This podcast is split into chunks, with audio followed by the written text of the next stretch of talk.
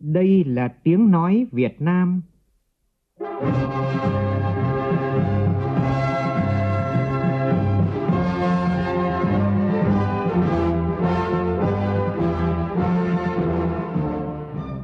là tiếng nói Việt Nam, phát thanh từ Hà Nội, thủ đô nước Cộng hòa xã hội chủ nghĩa Việt Nam.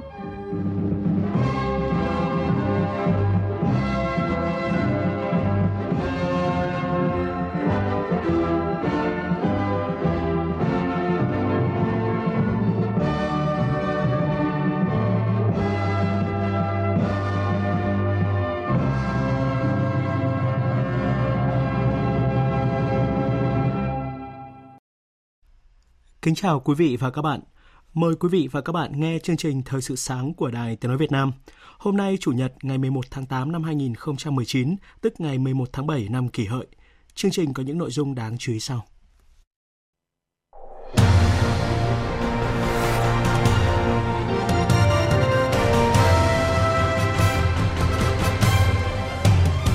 Đoàn học sinh Việt Nam đứng thứ tư thế giới tại kỳ thi Olympic tin học quốc tế vừa diễn ra tại Azerbaijan đã khắc phục xong sự cố kẹt van xả thủy điện Đắc Ca, tỉnh Đắk Nông. Dự báo hôm nay mưa ở khu vực Tây Nguyên và Nam Bộ sẽ tiếp tục giảm thêm. Công tác khắc phục hậu quả ngập lụt đang được tiến hành khẩn trương. Người dân Đà Nẵng bức xúc trước tình trạng gần 100 xe điện du lịch chở khách chạy bát nháo, bắt khách bừa bãi, tiềm ẩn nguy cơ tai nạn giao thông. Tổng thống Mỹ cho biết nhà lãnh đạo Triều Tiên Kim Jong Un vừa gửi thư xin lỗi về các vụ thử tên lửa gần đây và khẳng định sẽ ngừng phóng tên lửa khi các cuộc tập trận chung giữa Mỹ và Hàn Quốc kết thúc. Ngay sau khi quân đội quốc gia Libya tuyên bố chấp nhận thỏa thuận ngừng bắn của Liên Hợp Quốc trong thời gian lễ Eid al-Adha, một vụ nổ bom xe đã xảy ra ở miền đông nước này khiến ba nhân viên của Liên Hợp Quốc thiệt mạng. Cũng trong chương trình, biên tập viên Đài Tiếng Nói Việt Nam có bình luận về những hệ lụy khôn lường trước căng thẳng giữa Ấn Độ và Pakistan hiện nay.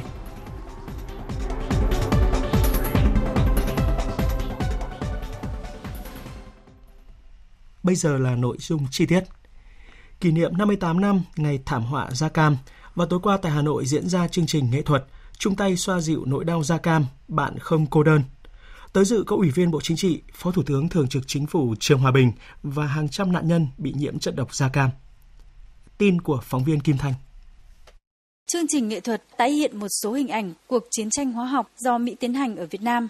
Từ năm 1961 đến năm 1971, quân đội Mỹ đã sử dụng khoảng 80 triệu lít chất độc hóa học 61% trong số đó là chất da cam chứa 366 kg dioxin, chất độc nhất trong các loại chất độc mà loài người biết đến, đã làm cho 4,8 triệu người Việt Nam bị nhiễm và trên 3 triệu người là nạn nhân. Nhiều gia đình không còn duy trì được nòi giống, hàng vạn trẻ em bị dị tật, đời sống thực vật. Nhiều phụ nữ không được hưởng hạnh phúc làm vợ, làm mẹ. Nhiều người đau đớn bởi những căn bệnh quái ác. Phát biểu tại buổi lễ, Phó Thủ tướng Trương Hòa Bình kêu gọi các tổ chức cá nhân cùng chung sức, chung lòng, tập trung nhiều hơn nữa cho công tác khắc phục hậu quả chất độc hóa học sau chiến tranh, giúp đỡ nạn nhân chất độc da cam dioxin vượt qua khó khăn cả về vật chất và tinh thần. Đề nghị Hội nạn nhân chất độc da cam dioxin Việt Nam tiếp tục triển khai nhiều giải pháp tổ chức tốt việc vận động nguồn lực từ các tổ chức, các doanh nghiệp và các nhà hảo tâm để hỗ trợ cho nạn nhân động viên hỗ trợ những nạn nhân chất độc da cam dioxin không để ai bị bỏ lại phía sau. Tại buổi lễ, nhiều cá nhân, tập thể đã được nhận bằng vinh danh của Hội nạn nhân chất độc da cam dioxin Việt Nam và biểu trưng của ban tổ chức chương trình vì đã có những sự giúp đỡ thiết thực cho các nạn nhân. Cũng trong tối qua tại Hà Nội, Ban Thông tin Trung ương Giáo hội Phật giáo Việt Nam phối hợp với Đài Tiếng Nói Việt Nam tổ chức chương trình nghệ thuật với chủ đề Tự hào Tổ quốc mẹ Việt Nam – Tới dự có các ủy viên Trung ương Đảng, Phó trưởng Ban Dân vận Trung ương Điều Kré, Chủ nhiệm Ủy ban về các vấn đề xã hội của Quốc hội Nguyễn Thúy Anh, Tổng Giám đốc Đài Tiếng Nói Việt Nam Nguyễn Thế Kỷ. Chương trình còn có sự tham dự của 10 mẹ Việt Nam anh hùng, 20 thân nhân người có công với cách mạng cùng các tăng ni Phật tử tại Hà Nội. Tin cho biết. Chương trình gồm nhiều tiết mục đặc sắc được dàn dựng công phu mang ý nghĩa nhân văn sâu sắc của Phật giáo, thể hiện tinh thần gắn bó giữa đạo với đời – Phát biểu tại chương trình, ông Vũ Chiến Thắng, trưởng ban tôn giáo chính phủ khẳng định, tự hào Tổ quốc mẹ Việt Nam ngoài ý nghĩa tri ân, báo ân, trong mùa Vu Lan, Giáo hội Phật giáo Việt Nam còn tổ chức các hoạt động từ thiện nhân đạo, thăm và tặng quà các gia đình chính sách, mẹ Việt Nam anh hùng, trẻ em mồ côi không nơi nương tựa và nhiều hoàn cảnh khó khăn khác. Ông Vũ Chiến Thắng đề nghị Giáo hội Phật giáo Việt Nam chung tay xây dựng khối đại đoàn kết dân tộc vì một cuộc sống ấm no hạnh phúc. Nhân dịp này, ban tổ chức trao quà tặng 10 mẹ Việt Nam anh hùng. Một tin vui về lĩnh vực giáo dục. Nước ta đứng thứ tư thế giới tại kỳ thi Olympic tin học quốc tế vừa diễn ra tại Azerbaijan. Cụ thể như sau. Cả bốn học sinh nước ta dự thi đều đoạt giải với hai huy chương vàng, một huy chương bạc và một huy chương đồng. Nếu xếp hạng theo số huy chương thì Việt Nam đứng thứ tư thế giới sau các đoàn Trung Quốc, Nga, Mỹ. Đây là năm đoàn học sinh Việt Nam giành được thành tích cao nhất tại Olympic tin học quốc tế sau kỳ tích đứng thứ nhất toàn đoàn tại kỳ thi tại Thổ Nhĩ Kỳ cách đây tròn 20 năm. Thành tích của đội tuyển Việt Nam tại Olympic tin học quốc tế đã khép lại một năm thành công của đoàn học sinh nước ta tại các kỳ thi Olympic quốc tế. Tất cả các học sinh tham dự giải đều có huy chương với đa số là huy chương vàng và huy chương bạc. Đến nay thì gần 200 trường đại học trên cả nước đã công bố điểm chuẩn trúng tuyển đại học hệ chính quy năm nay. Mức điểm vào mỗi ngành của các trường từ 13 điểm rưỡi cho đến hơn 28 điểm. Từ mức điểm trúng tuyển vào các trường cho thấy có sự phân hóa rất rõ về ngành đào tạo và trường đào tạo. Tin của phóng viên Minh Hường. Điểm trúng tuyển của các trường đại học năm nay có sự phân tốt rất rõ ràng. Nhóm các trường tốt đầu, điểm trúng tuyển đều từ 20 điểm trở lên. Nhóm các trường tốt giữa, điểm trúng tuyển từ 15 trở lên và nhóm các trường tốt dưới, đại học địa phương thì điểm trúng tuyển vào một số ngành thấp hơn 15 điểm. Cùng một ngành đào tạo, nhưng điểm trúng tuyển của các trường tốt đầu và tốt giữa, tốt dưới, trường đại học địa phương có thể chênh lệch từ 1 đến 2 điểm, thậm chí 4 đến 5 điểm tùy nhóm ngành. Ông Hoàng Anh Tuấn, Phó Hiệu trưởng Trường Đại học Khoa học Xã hội và Nhân văn, Đại học Quốc gia Hà Nội cho rằng, khi các trường đều xét tuyển theo kết quả thi Trung học phổ thông quốc gia, thì điểm trúng tuyển là minh chứng rõ nhất cho uy tín chất lượng đào tạo của nhà trường. Xét tuyển chung gọi là lọc ảo. Qua 3 năm thì thể hiện rõ là cái thành công của nó ở chỗ là các trường cạnh tranh trong cái công cuộc tuyển sinh này rất là sòng phẳng và theo các cái quy chế chuẩn thể hiện rõ cái việc phân nhóm các trường ví dụ như những trường tốt trên luôn luôn thu hút được không chỉ là đăng ký tổng số nguyện vọng đâu mà nguyện vọng vào các ngành cũng có phân hóa rất rõ ví dụ cùng một ngành nhưng mà các trường cũng phân hóa rất rõ các chuyên gia cho rằng lãnh đạo các trường đều nhận biết rõ phân khúc thí sinh của mình khi thực hiện xét tuyển để xây dựng chương trình đào tạo phù hợp sao cho đảm bảo chất lượng đầu ra Tiếp tục thông tin về tình hình mưa lũ ở Tây Nguyên và Nam Bộ những ngày qua. Theo thống kê mới nhất thì đã có ít nhất 29 người chết và mất tích. Gần 4.000 ngôi nhà bị ngập nước, gần 800 hộ dân phải di rời. Sản xuất nông nghiệp thiệt hại nặng nề với hơn 18.000 hecta hoa màu cây trồng lâu năm bị ngập, hàng trăm nghìn gia súc gia cầm bị chết và cuốn trôi. Tổng thiệt hại về kinh tế ước lên tới gần 1.000 tỷ đồng. Công tác khắc phục hậu quả mưa lũ đang được tiến hành khẩn trương và sau nhiều cố gắng thì lực lượng chức năng và công nhân thủy điện Đắc Ca tỉnh Đắk Nông đã khắc phục xong sự cố kẹt van xả. Tin cho hay. Hiện hai cửa xả của thủy điện đã nâng lên được gần 1 mét, lưu lượng nước xả khoảng từ 80 đến 100 mét khối mỗi giây. Đơn vị đã thông báo cho các địa phương phía hạ du và đang điều tiết lượng nước xả để khu vực này không bị thiệt hại. Mực nước tại đập đang ở cao trình hơn 475 mét, dung tích nước khoảng 11 triệu mét khối. Mực nước ở hồ hiện tại đã giảm được 4 mét so với mặt đập. Lý giải về nguyên nhân dẫn đến sự cố này, phía chủ đầu tư thủy điện Đắc Ca cho biết do cây củi gỗ trôi về kẹt vào phay tràn và khiến cho cửa xả không thể nâng lên được. Trước đó như Đài Tiếng nói Việt Nam đã đưa tin thì những ngày qua do mưa lớn, lượng nước đổ về hồ Đắc Cai nhiều nên phải xả lũ. Hai cửa xả của thủy điện gặp sự cố không xả lũ được nên đập thủy điện đã có nguy cơ vỡ. Trước tình hình này, hơn 5.000 người dân vùng hạ du thủy điện Đắc Ca đã được di rời khẩn cấp đến nơi an toàn. Theo ông Nguyễn Văn Tỉnh, Tổng cục trưởng Tổng cục Thủy lợi, qua sự cố này, các chủ đầu tư công trình thủy điện cần hết sức lưu ý về giải pháp kỹ thuật nhằm đảm bảo an toàn công trình và an toàn cho vùng hạ du, đặc biệt là trong mùa mưa lũ. Cần phải theo dõi sát diễn biến mưa để chúng ta có một cái chủ động ứng phó thứ hai nữa là bằng mọi cách hạ thấp cái mực nước trong hồ để mà đảm bảo là tránh xảy ra những cái sự cố khi mà mưa lớn trên lưu vực mà hồ lại không xả được. Thì đây một cái vấn đề rất là lớn. Thứ ba nữa là chúng tôi đề nghị là chính quyền địa phương tiếp tục vận động người dân di rời đến những cái nơi an toàn. Tại đảo Phú Quốc tỉnh Kiên Giang gần 4.500 hộ dân đã bị ngập trong nước, trong đó nặng nề nhất là thị trấn Dương Đông để đảm bảo an toàn cho nhân dân và khách du lịch trên đảo Phú Quốc, giảm thiểu thiệt hại do mưa lũ, nhất là trong những ngày tới có thể còn mưa lớn. Văn phòng Thường trực Ban Chỉ đạo Trung ương về phòng chống thiên tai, Văn phòng Ủy ban Quốc gia ứng phó sự cố thiên tai và tìm kiếm cứu nạn đề nghị Ban Chỉ huy phòng chống thiên tai và tìm kiếm cứu nạn tỉnh Kiên Giang theo dõi chặt chẽ diễn biến mưa, thông tin kịp thời đầy đủ đến chính quyền và người dân trên đảo, sẵn sàng lực lượng phương tiện để triển khai cứu hộ cứu nạn khi có tình huống xảy ra, tổ chức dọn dẹp vệ sinh môi trường ngay sau khi nước rút, khử độc tẩy trùng, không để xảy ra dịch bệnh. Còn tại tỉnh Đồng Nai, sau đợt lũ vừa qua đã có khoảng 4.000 tấn cá nuôi lồng bè chết hoặc thoát ra sông. Thống kê sơ bộ riêng tại hai xã Ngọc Định và Thanh Sơn của huyện Định Quán đã có 69 bè bị trôi hoặc hư hỏng, làm hơn 4.000 tấn cá các loại chết hoặc thoát ra ngoài tự nhiên, thiệt hại ước tính hơn 140 tỷ đồng. Tại huyện Tân Phú, ngoài thiệt hại do cây trồng bị ngập nước, một trại gà tại xã Nam Cát Tiên bị ngập đã làm chết khoảng 100.000 con gà. Dự kiến thiệt hại về tài sản hoa màu vật nuôi của người dân sẽ rất lớn. Chính quyền địa phương đang khẩn trương thống kê thiệt hại, tiến hành sửa chữa đường xá hư hỏng, tiêu hủy động vật chết để không phát sinh dịch bệnh. Bên cạnh đó vẫn tập trung theo dõi diễn biến thủy văn, không được lơ là chủ quan vì không loại trừ khả năng nước dâng lên trở lại. Một thông tin cảnh báo với những du khách tắm biển tại Bình Thuận trong dịp này. Chỉ trong ngày hôm qua thì tại các bãi tắm ở địa phương này đã xảy ra nhiều vụ đuối nước khiến ít nhất 5 người tử vong, 2 người mất tích và nhiều người đang phải nằm viện cấp cứu. Do ảnh hưởng thời tiết xấu, vùng biển Bình Thuận đang có sóng gió bất thường, rất nguy hiểm cho du khách tắm biển. Đặc biệt vào buổi chiều, thủy triều rút ra xa, người tắm biển không biết bơi sẽ dễ bị sóng cuốn. Chuyển sang các tin đáng chú ý khác. Ủy ban nhân dân tỉnh Cà Mau khẳng định Thông tin nhà máy xử lý rác thải thành phố Cà Mau trôn 300 xác thai nhi là không có cơ sở. Tỉnh Cà Mau đề nghị công ty công lý, chủ đầu tư nhà máy xử lý rác thải thành phố Cà Mau rút kinh nghiệm và chấn chỉnh ngay việc cung cấp thông tin không chính xác. Trước đó thì công ty công lý có tờ trình Ủy ban nhân dân tỉnh Cà Mau về việc xem xét hỗ trợ chi phí chôn cất cho thai nhi lẫn theo xe rác và nhà máy.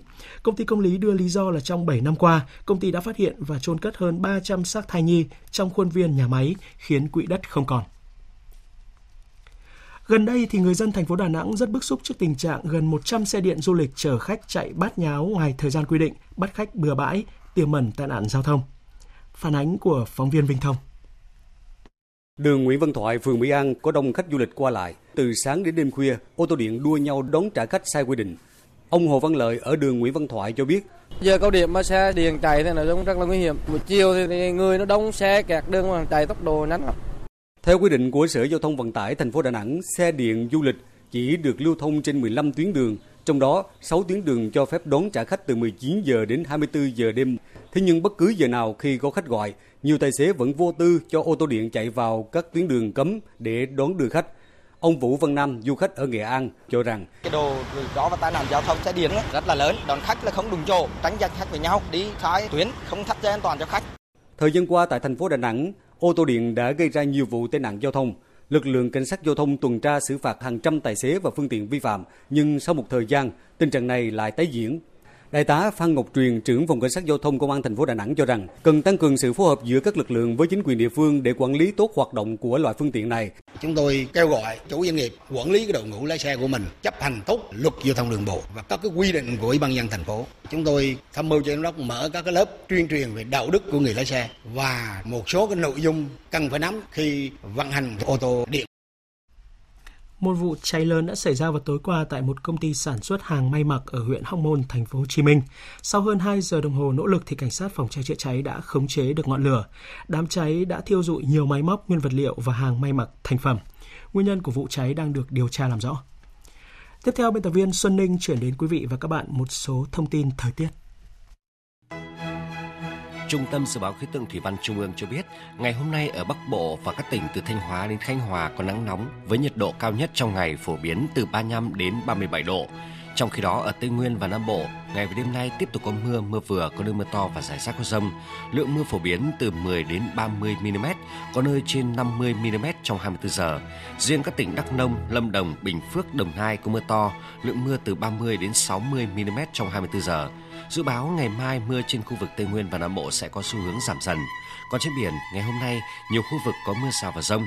Đáng chú ý, vùng biển từ Bình Thuận đến Cà Mau, khu vực giữa và Nam Biển Đông, bao gồm cả vùng biển quần đảo Trường Sa có gió Tây Nam mạnh cấp 6, giật cấp 7, cấp 8, sóng biển cao từ 2 đến 4 mét, biển động mạnh, cấp độ rủi ro thiên tai cấp 1. Chuyển sang phần tin thế giới. Hãng thông tấn Trung ương Triều Tiên KCNA thông báo nước này vừa tiến hành thử nghiệm một loại vũ khí mới dưới sự giám sát của nhà lãnh đạo Kim Jong-un. KCNA không nêu cụ thể tên gọi của loại vũ khí mới, song cho biết mẫu vũ khí mới có tính năng kỹ chiến thuật vượt trội. Và Triều Tiên cũng vừa chỉ trích Hàn Quốc đưa các vũ khí tiên tiến vào bán đảo Triều Tiên, cho rằng hành động leo thang quân sự này đã đe dọa đến hòa bình và ổn định khu vực. Hàn Quốc dự kiến triển khai 40 máy bay F-35 từ nay cho đến năm 2021. Quân đội Hàn Quốc khẳng định các máy bay mới được thiết kế để chống lại mối đe dọa từ việc các nước láng giềng đưa vào vận hành các máy bay tiêm kích, cũng như giúp nước này tăng năng lực phòng thủ. Tuyên bố được đưa ra sau khi quân đội Hàn Quốc cho biết Triều Tiên đã bắn hai vật thể chưa xác định ra biển Nhật Bản. Đây là vụ phóng thứ năm của Triều Tiên trong hai tuần qua. Và bất chấp sự phản đối mạnh mẽ của Triều Tiên, Hội đồng Tham mưu trưởng Liên quân Hàn Quốc thông báo nước này và Mỹ dự kiến vẫn sẽ tiến hành cuộc tập trận quân sự chung từ hôm nay. Cuộc tập trận này thay thế cho cuộc tập trận người bảo vệ tự do thường diễn ra vào mùa hè. Khác với các cuộc tập trận trước đây, Hàn Mỹ lần này đã không nêu tên cụ thể. Trong diễn biến khác, Tổng thống Mỹ Donald Trump vừa tiết lộ nội dung bức thư của nhà lãnh đạo Triều Tiên Kim Jong-un. Phóng viên Phạm Huân, thường trú tại Mỹ, đưa tin. Theo Tổng thống Trump, Chủ tịch Triều Tiên Kim Jong-un muốn gặp ông và tiến hành đàm phán ngay sau khi các cuộc diễn tập quân sự chung Mỹ-Hàn kết thúc. Trong thư, Chủ tịch Triều Tiên cũng gửi lời xin lỗi vì đã thử tên lửa tầm ngắn và cam kết sẽ chấm dứt điều này khi các cuộc diễn tập quân sự kết thúc. Ông Trump nhấn mạnh, ông mong sẽ gặp Chủ tịch Kim Jong-un trong một tương lai không xa và một khi giải giáp hạt nhân, Triều Tiên sẽ trở thành một trong các quốc gia thành công nhất trên thế giới. Triều Tiên trong vòng 2 tuần qua đã tiến hành các vụ thử tên lửa tầm ngắn, được cho là nhằm phản ứng lại việc Mỹ và Hàn Quốc vẫn xúc tiến cuộc diễn tập quân sự chung. Đây là cuộc diễn tập tham mưu chỉ huy trên máy tính với mục đích đối phó với tình huống khẩn cấp trên bán đảo Triều Tiên. Giới quan sát cho rằng các vụ thử tên lửa của Triều Tiên có thể gây trở ngại cho tiến trình nối lại đàm phán với Mỹ. Tuy nhiên, chính quyền Washington đánh giá động thái của Bình Nhưỡng là không nghiêm trọng. Chính phủ Iran vừa công bố một hệ thống phòng không mới mang tên Falad được cho là do Nga sản xuất. Chuẩn tướng không quân Sabahifat cho hay. Hệ thống radar của Falat có khả năng nhận dạng và phát hiện tất cả các loại tên lửa hành trình, máy bay tăng hình, hệ thống máy bay không người lái và cả tên lửa đạn đạo trong phạm vi 400 km.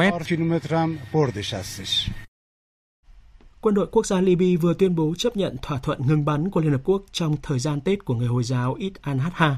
Tin của phóng viên Ngọc Thạch thường trú khu vực Trung Đông. Người phát ngôn của lực lượng quân đội quốc gia Libya, Đại tá Ahmed al-Mishari nói rằng tất cả các hoạt động quân sự do quân đội quốc gia thực hiện đã bị đình chỉ từ trưa thứ Bảy đến hết ngày thứ Hai tới để cho phép người dân ăn mừng lễ Eid al-Adha trong cùng thời gian này, lực lượng vũ trang sẽ phản ứng mạnh mẽ hơn trước mọi hoạt động vi phạm thỏa thuận ngừng bắn hoặc gây nguy hiểm cho các lực lượng vũ trang. Các lực lượng vũ trang sẵn sàng đáp trả tất cả các hành vi vi phạm của thỏa thuận ngừng bắn này.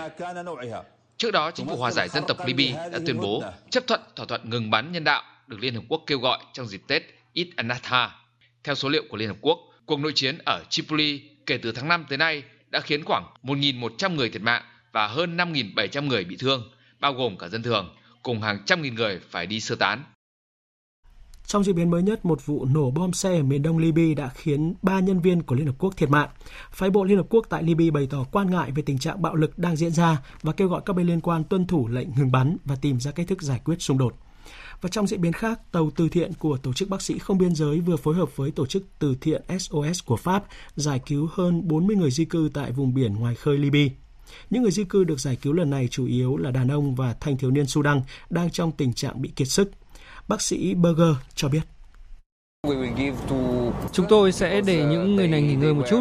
Thông tin mà chúng tôi có được là họ đã lênh đênh trên biển trong vài ngày. Vì vậy họ hoàn toàn kiệt sức và cần được nghỉ ngơi. Do tình hình an ninh và chính trị bất ổn, Libya đã trở thành điểm quá cảnh được nhiều người di cư trái phép lựa chọn để vượt địa Trung Hải sang châu Âu. Lực lượng an ninh Israel vừa nổ súng bắn chết 4 người Palestine ở biên giới giải Gaza. Tin cho biết. Ông Bahum, người phát ngôn phong trào Hamas tại giải Gaza, từ chối bình luận về vụ việc, nhưng đổ lỗi cho phía Israel gây ra các vụ bạo lực. Theo ông Bahum, những gì xảy ra phản ánh sự tức giận chống lại tội ác và sự chiếm đóng của Israel tại Jerusalem và sự phong tỏa bất công của Israel tại giải Gaza. Trong khi đó, thì người đứng đầu Ủy ban Nhân dân phản đối bao vây giải Gaza của Palestine cho hay, chính sách bao vây phong tỏa của Israel ước tính đã gây tổn hại trực tiếp lên tới 70 triệu đô la một tháng cho nền kinh tế của giải Gaza. Cuộc khủng hoảng đang ngày càng trầm trọng do thu nhập của giới công chức bị giảm sút, cũng gây ra những tác động tiêu cực đối với tình hình kinh tế ở vùng lãnh thổ này. Tiếp theo là một số tin thể thao đáng chú ý.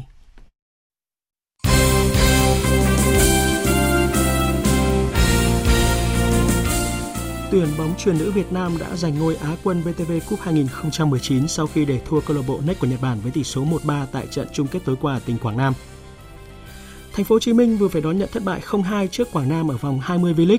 Đội bóng cuối bảng Sana Khánh Hòa có chiến thắng thứ hai liên tiếp khi đánh bại SHB Đà Nẵng 1-0. Than Quảng Ninh chia điểm ngay trên sân nhà sau trận hòa 0-0 trước Nam Định. Lượt trận thứ ba bảng B giải bóng đá U18 Đông Nam Á Cup Next Media diễn ra vào chiều qua với việc cùng giành chiến thắng thứ ba liên tiếp trước Brunei và Timor Leste. Indonesia và Myanmar đang vững top đầu với 9 điểm. Và tối qua, câu lạc bộ Manchester City đã khởi đầu hành trình bảo vệ ngôi vô địch giải Ngoại hạng Anh bằng chiến thắng đậm 5-0 ngay trên sân của West Ham ở vòng mở màn mùa giải mới.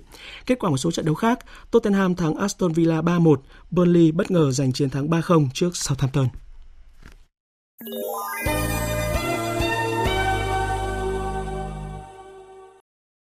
Quý vị và các bạn đang nghe chương trình Thời sự sáng của Đài Tiếng nói Việt Nam. Thưa quý vị, thưa các bạn, căng thẳng giữa Ấn Độ và Pakistan có dấu hiệu trở thành một cuộc khủng hoảng sâu rộng ở Nam Á sau khi chính phủ Ấn Độ hủy bỏ mọi đặc quyền tự trị dành cho khu vực Kashmir. Bởi dù đối với Ấn Độ, đây là một động thái mang nhiều ý nghĩa chiến lược, nhưng Pakistan cho rằng bước đi này đã xâm phạm chủ quyền của Islamabad – sự đối đầu giữa hai quốc gia láng giềng sau hơn một thập kỷ tạm yên bình khiến cả Nam Á và cộng đồng quốc tế lo ngại về một nguy cơ bất ổn mới đang trực chờ. Nhìn lại tình hình thế giới tuần qua, biên tập viên Hồ Điệp có bình luận căng thẳng Ấn Độ-Pakistan những hệ lụy khôn lường. Mời quý vị và các bạn cùng nghe. Nếu như lần đầu tiên sau 3 năm, Ấn Độ ban hành lệnh giới nghiêm, cử 35.000 quân tới Kashmir và tuyên bố sẽ tổ chức tiến hành bầu cử sớm ở Kashmir – thì Pakistan thông báo sẽ trục xuất cao ủy cấp cao Ấn Độ, đình chỉ thương mại song phương và cấm chiếu ngay lập tức các bộ phim Ấn Độ. Đáng lo ngại, có dấu hiệu cho thấy tình hình còn có thể diễn biến phức tạp hơn khi cả Ấn Độ và Pakistan đều đưa ra những tuyên bố bên miệng hố chiến tranh.